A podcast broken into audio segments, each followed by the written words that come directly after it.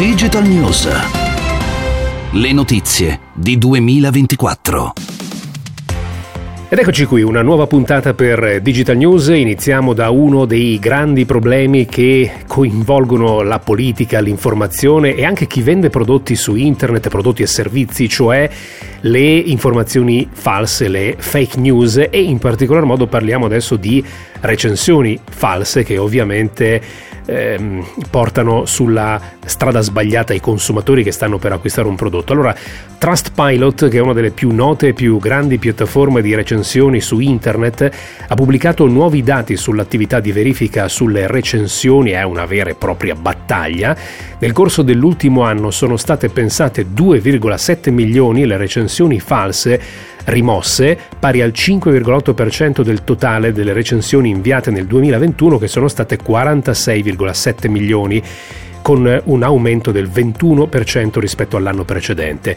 Trustpilot, dicevo, è una delle più grandi piattaforme che si occupano di recensioni, ha sede a Copenaghen in Danimarca e ha 840 dipendenti, eh, più eh, uffici sparsi in tutto il mondo, compresa l'Italia.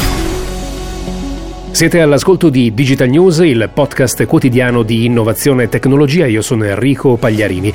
Parliamo di Uber che ha firmato, e la notizia è da un certo punto di vista clamorosa, ha firmato un accordo con la più importante delle app per taxi in Italia, cioè IT Taxi, e tra circa un mese i taxi collegati al consorzio IT Taxi verranno inseriti sull'app di Uber. Si tratta di oltre 12.000 mezzi operativi in circa 90 città italiane e in questo modo si potrà, utilizzando l'app di Uber, prenotare un taxi tra questi 12.000, eh, cosa che accade diciamo in tutte le città, praticamente in tutte le città dove mh, Uber è operativo.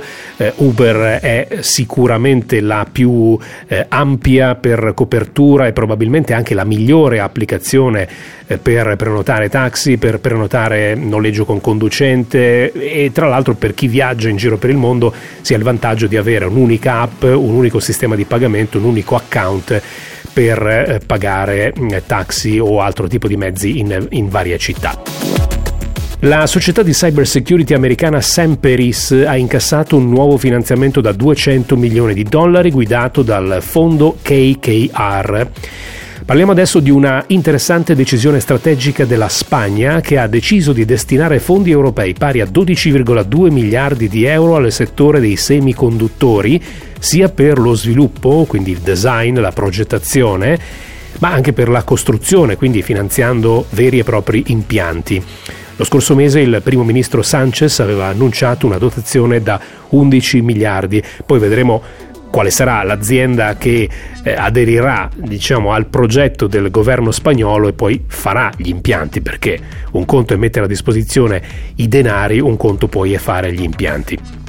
Concludiamo con una notizia che riguarda il mondo della musica. È stato presentato a Milano un progetto ideato dalla Fondazione La Società dei Concerti con il contributo di Fondazione Team per offrire una nuova modalità di ascolto, visione, partecipazione ad un concerto di musica classica. Il primo concerto con questa tecnologia, che tra poco vi, vi, racconto, si terrà il primo giugno al Conservatorio di Milano. Ci saranno 10 concerti almeno con questa tecnologia, poi si vedrà. E che cosa potrà fare il pubblico in sala? Eh, potrà utilizzare un tablet che verrà fornito, ci sarà una serie di tablet che verranno forniti agli spettatori per osservare direttamente dal loro posto i musicisti grazie a quattro telecamere posizionate in sala. Quindi il concerto si ascolta ovviamente dal vivo, ma se uno magari un po' lontano vuole vedere il violino che sta suonando in quel momento può scegliere l'inquadratura e vedersela sul tablet. Ed è sicuramente una modalità interessante per mm, partecipare ad un concerto. Era l'ultima notizia di Digital News, torniamo domani.